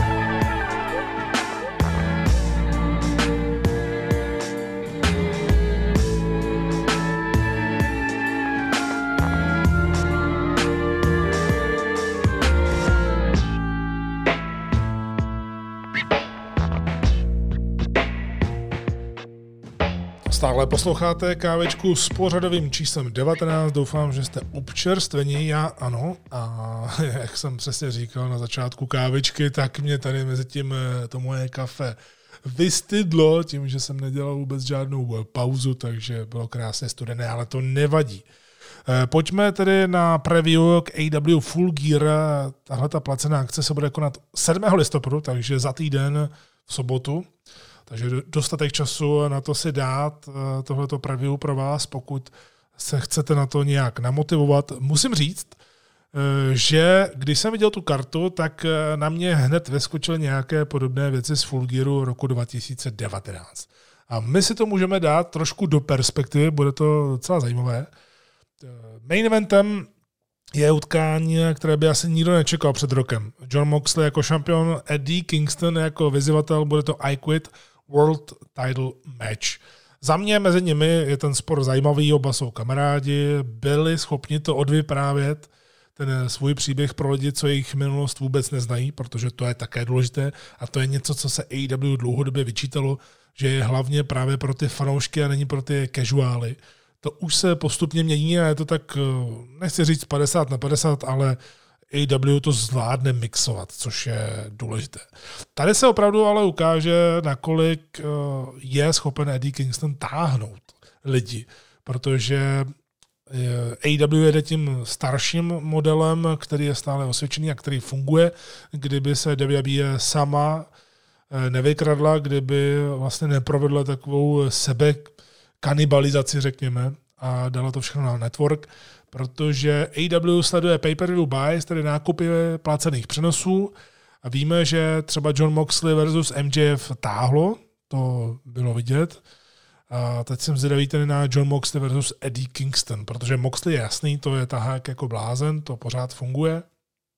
A stejně, teď jsme právě u té perspektivy z toho loňského roku, tak stejně jako loni, eh, tak i letos bude John Moxley 100% v nejbrutálnějším zápase protože má I Quit match proti Edimu Kingstonovi, který je schopen udělat v tom utkání všechno. Loni, vzpomeňte, měl John Moxley masakr, ten lights out match, ten vlastně, který nebyl ani uh, braný do uh, rankingu, nebo ne do rankingu, ale do té bilance. Hodně se o tom mluvilo, že No, že eh, to nebude Tony Khan eh, vůbec počítat do ničeho a že v podstatě AEW není zodpovědná. A vznikl z toho totálně šílený zápas, který rozhodně otevřel oči všem, kteří byli zvyklí sledovat mainstreamové placené akce a nic moc takhle masakrálního se tam už nedělo. A samozřejmě bylo to dost přehnané eh, v určitém slova smyslu, ale rozhodně to pomohlo AW se trochu odlišit, že je schopná jít až za hranu. Hlavně právě na těch eh, pay-per-views, protože tohle to dělat v televizi není úplně nejlepší nápad. Tady rozhodně Kingston nemá prakticky žádnou šanci. Hrozně by mě překvapilo, kdyby právě on dokázal eh, sesadit strunu Moxleyho. Stát se to samozřejmě může, ale já tomu nevěřím. Protože Moxley je budovaný neohroženě za to věrohodně. Takže zajímavý zápas, ale nejsem si úplně jistý, jestli to je utkání, které bude táhnout ty lidi, kteří jsou zvyklí si kupovat pay-per-views a nejsou vyloženě třeba fanoušky AEW jenom. FTR versus Young Bucks o tituly, tady by se dalo říct eh, konečně, protože to je utkání, na které se čekalo už od té doby, co FTR vlastně přišli do AEW. Hodně let se to buduje, nějak přímo i nepřímo ale musím tedy říct, že se asi čekalo moc dlouho, protože mě už je to teď víceméně jedno, že ten zápas proběhne, což by tak mělo, nemělo být.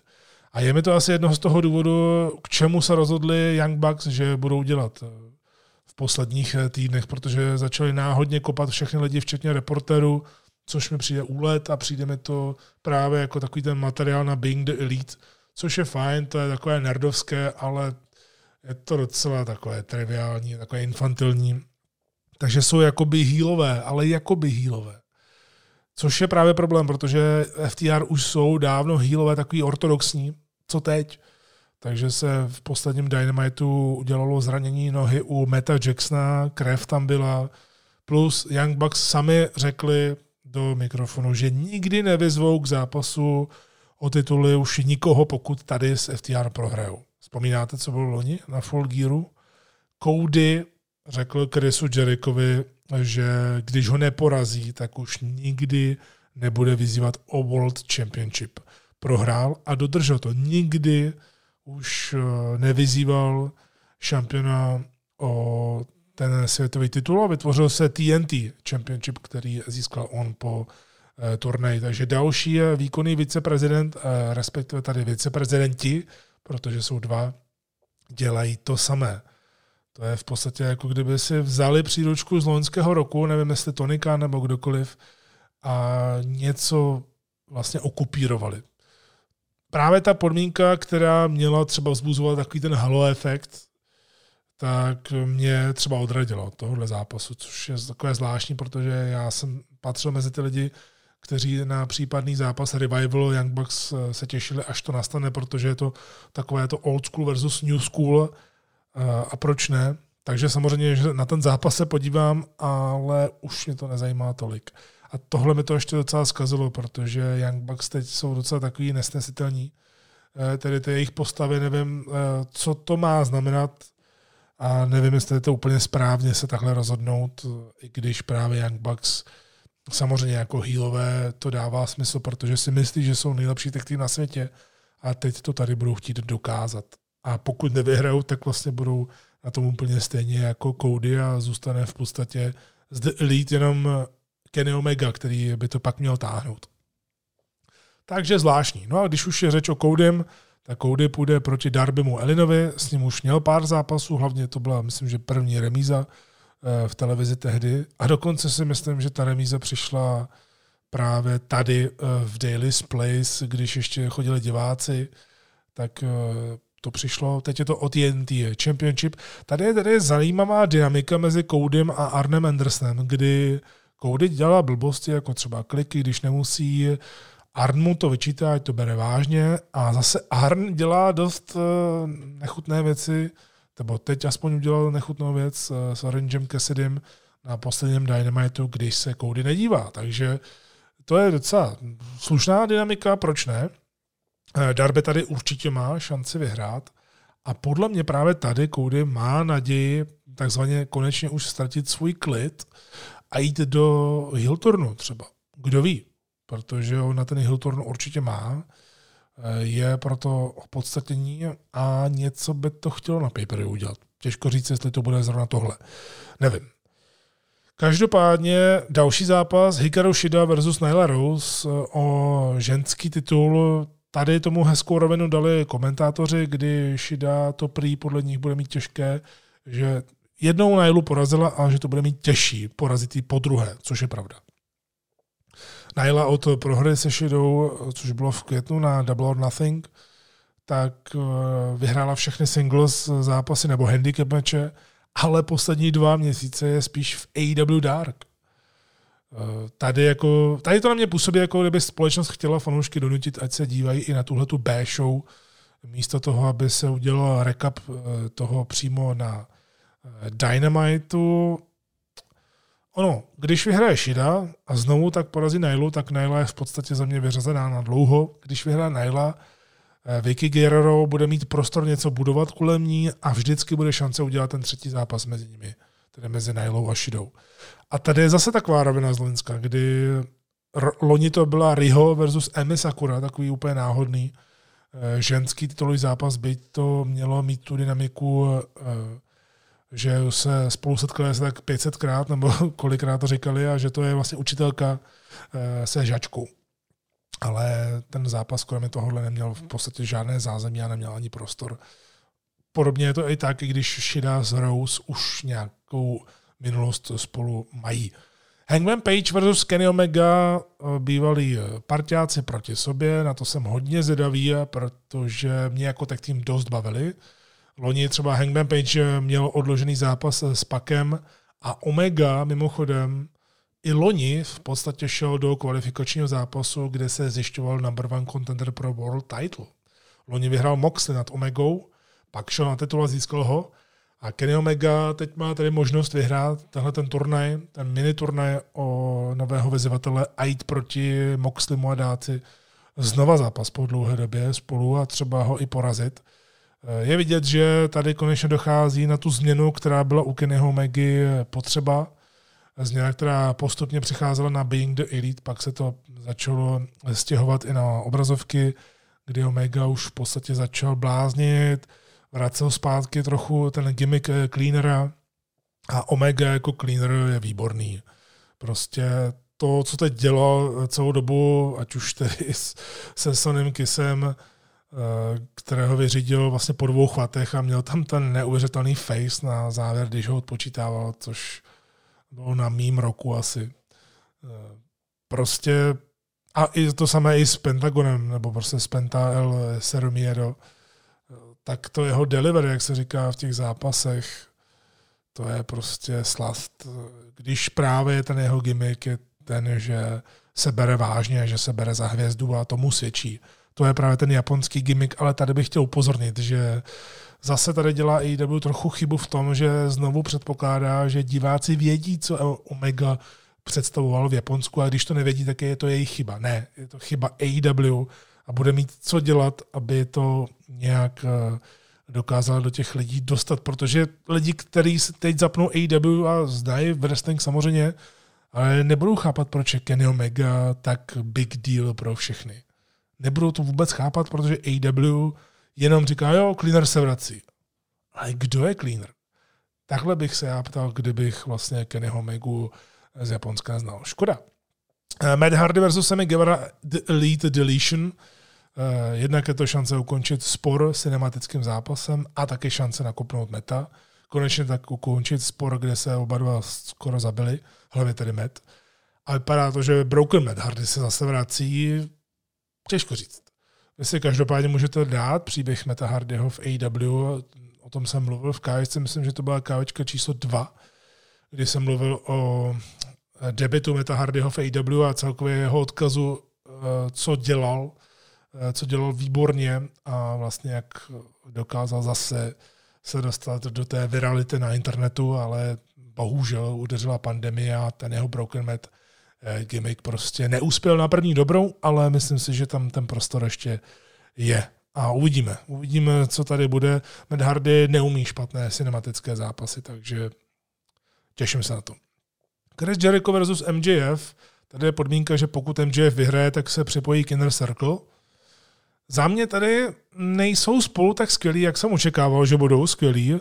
Pořád je to samozřejmě dobré, Jericho je super, Eh, ono to může jít všema směry, že Inner Circle se otočí vůči Jerichovi, což doufám, že ne, protože bych rád, aby nějaká stable vydržela dlouho, nebo že MJF se opravdu připojí, začne to tam skřípat časem, to by možná byla lepší varianta.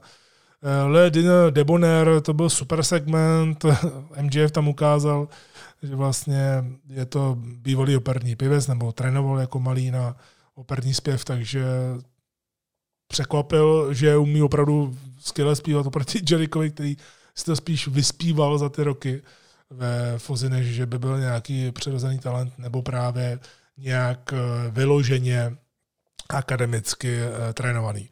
I ten jejich Town Hall segment, eh, kde to vlastně byla parodie na blížící se prezidentské volby v Americe, tak super. Super příprava, ale jak říkám, moc mi to s nima nešmakuje tak, jak jsem si myslel, že uh, se na to budu těšit. Prostě to za mě nefunguje úplně tak, že se to nekliklo za mě tak, jak uh, jsem čekal, že se to klikne mezi nimi. Orange Cassidy versus John Silver na pre-show, je to dobře, za mě určitě, protože Cassidy byl teď na výsluní dlouho, takže může dostat oddech a je to dobře.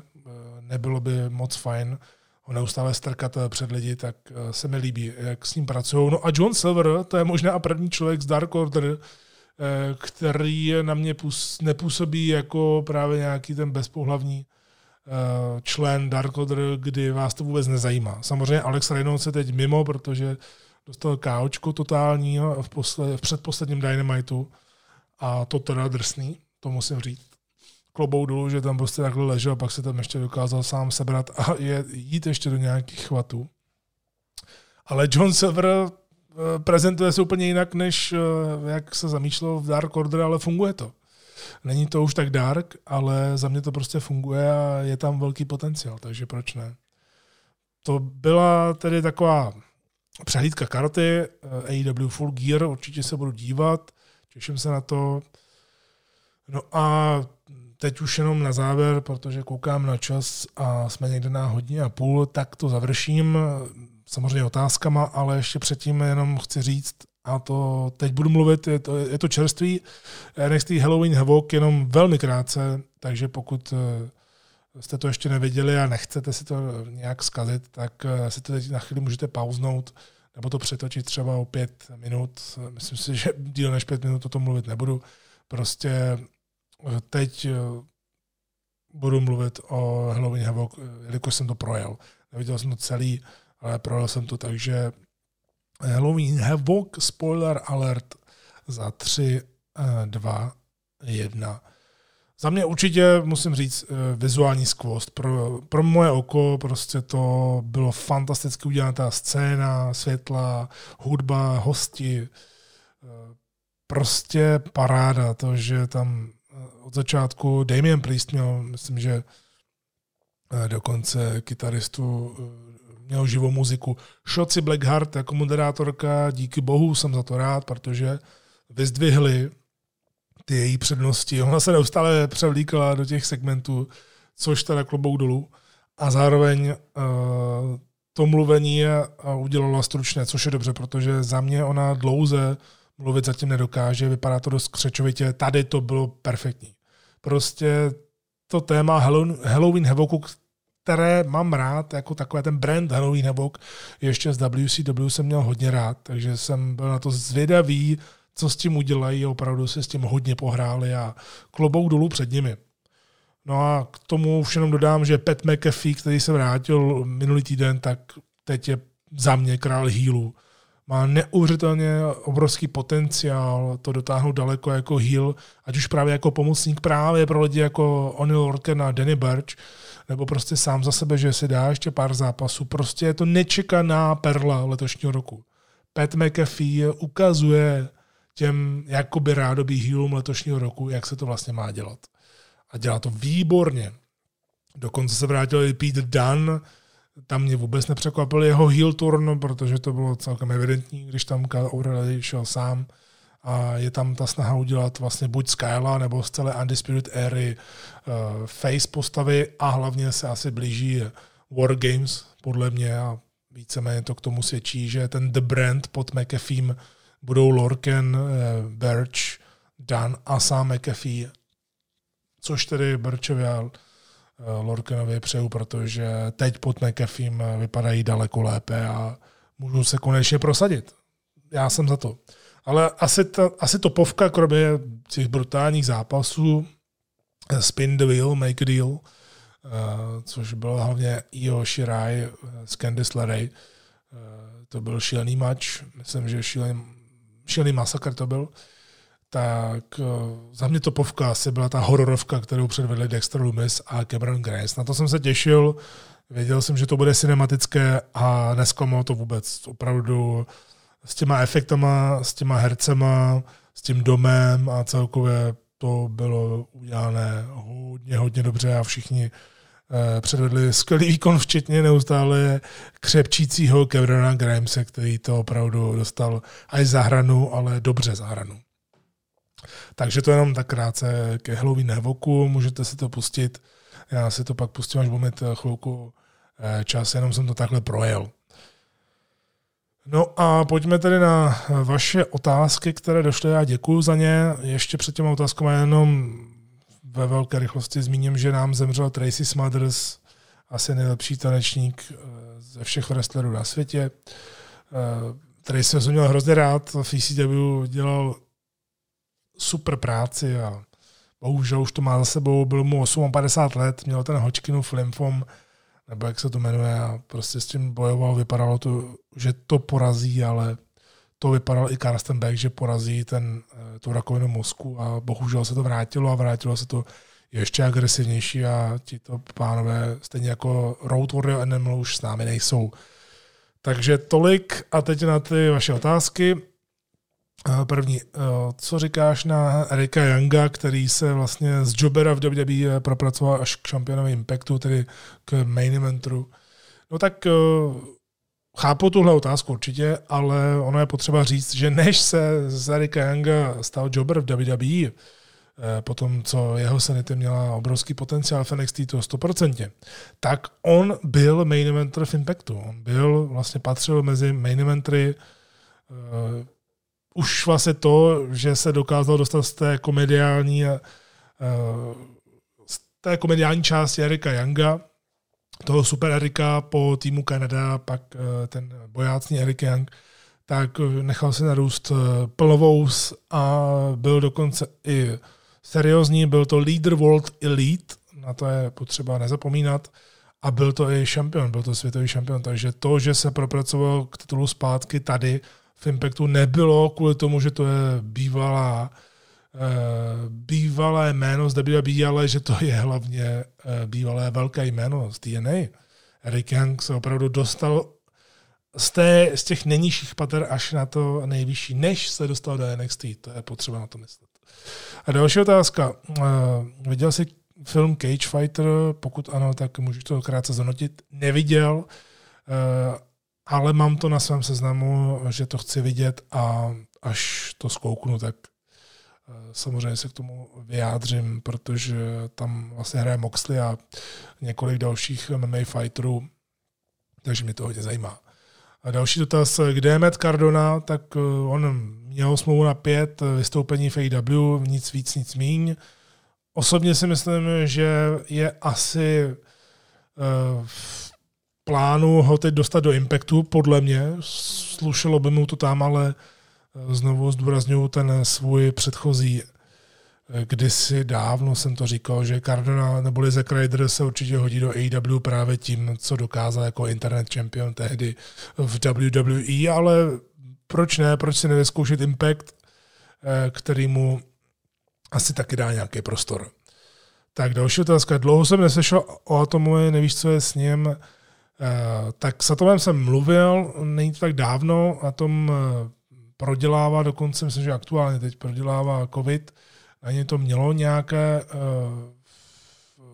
něco to prostě s ním udělalo, že hrozně bylo hlava a tak dále, nebylo mu úplně nejlépe, ne, že by měl nějaký extra těžký průběh, ale prostě s tím eh, eh, prochází, není to moc eh, příjemné, takže to jsou poslední zprávy o něm, že hodně trénoval, hodně, hodně taky zhubnul, hodně se vysekl, on to má v těch vlnách a chtěl prostě se předvést, samozřejmě nejenom ve wrestlingu, chtěl se ukázat i někde v zahraničí, ale to teďka všechno padá.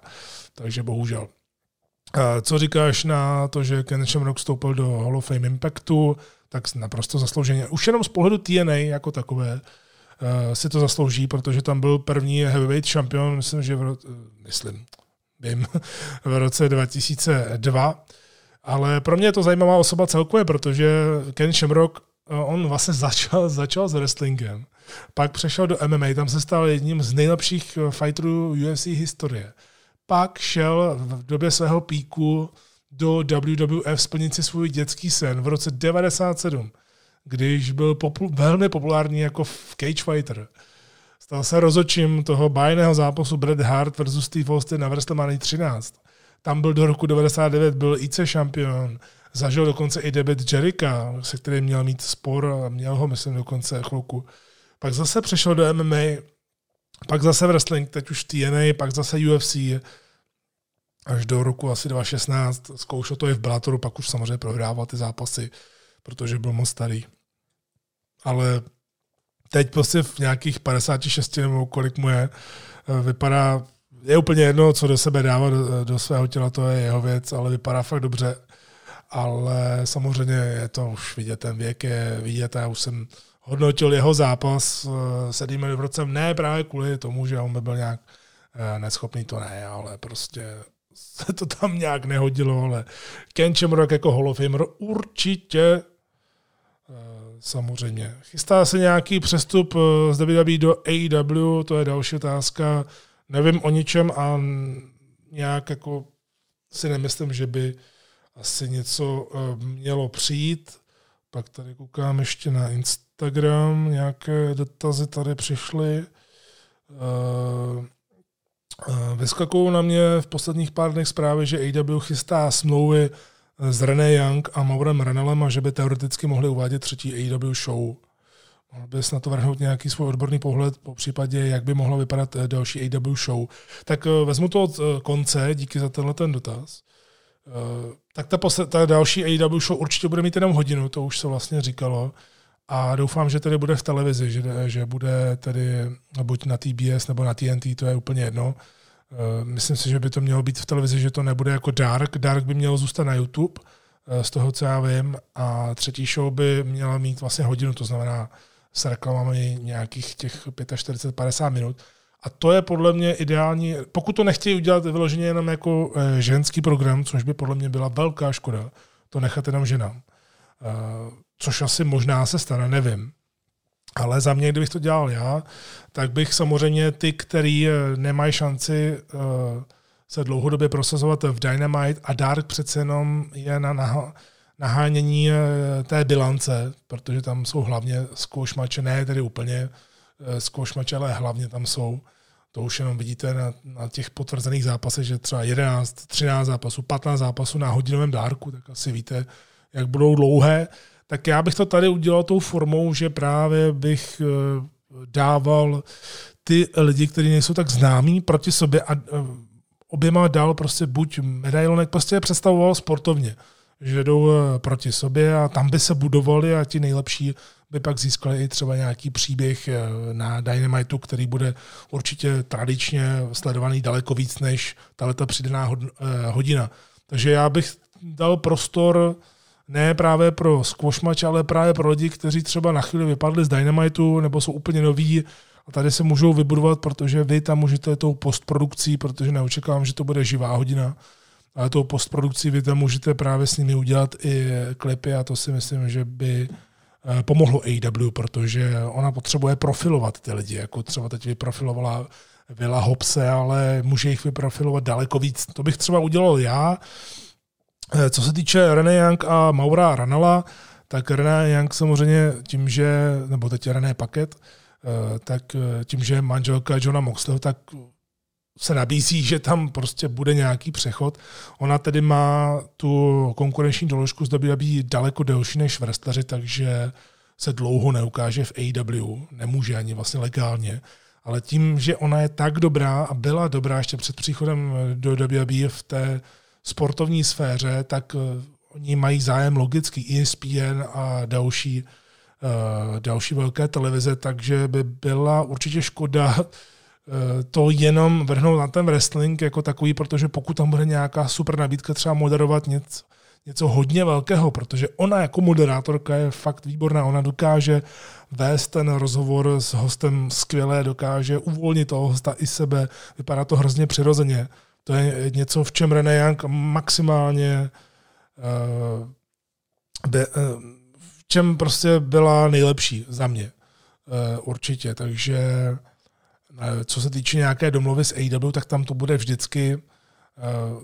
Já bych si tam dokázal představit a určitě bych si právě dokázal představit v nějakém studiovém formátu. Jako komentátorku úplně ne, protože už jsem na ní měl i názor, už jsem to i někde psal, Prostě je super, že dostala tu možnost, že byla v RO, ale na to, jak tam byla eh, dlouhou dobu, jak dostala tu šanci být, samozřejmě, když komentujete pod WWE, tak na vás neustále do sluchatek řve Vince McMahon a někdo to nemusí úplně tak dávat, tak René Young eh, nebyla úplně nejlepší eh, v tom načasování, v tom, jako hodně volila prostě ty své komentáře, Eh, skákali si do řeči, její citoslovce do těch zápasů byly divné. Eh, prostě neměla tam ten feeling toho komentátora, který musí rychle reagovat na to, co vidí.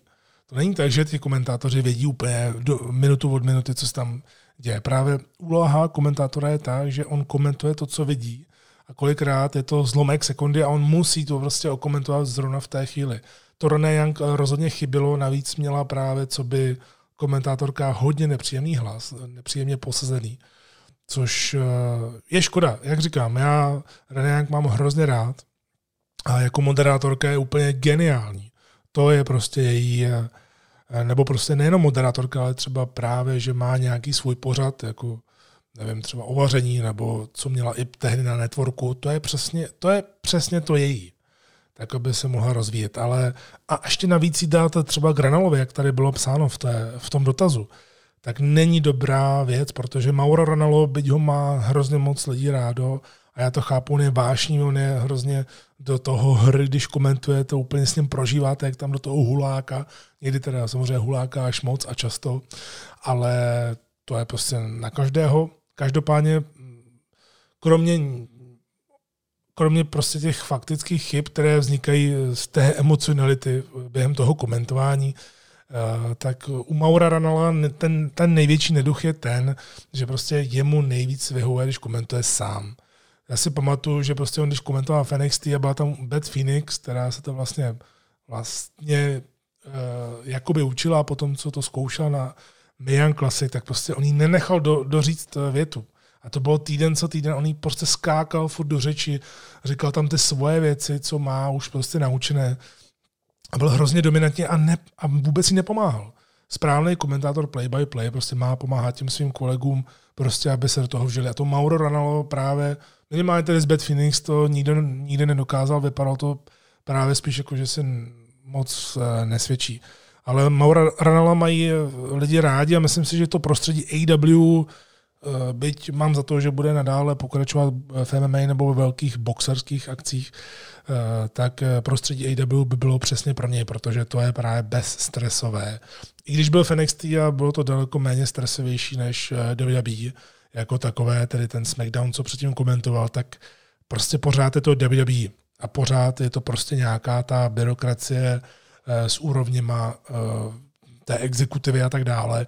To AW nemá, říká to každý, že AW je spíš jako rodina, možná to by Ranalo potřeboval. Ale Ranalo s René Young určitě dohromady ne. René Young by se hrozně trápila a Mauro Ranalo by určitě nepomohl. Tím nemyslím, že by byl zlý nebo sobecký, ale prostě když on komentuje, tak prostě on toho má tolik sobě, že ty ostatní nepouští a to do dvojce nebo do trojice není úplně nejlepší věc. Tak toliko k téhle otázce, pak tady je další. Adam tady píše, vyjadři se No, on napsal vražda v TNA, prosím.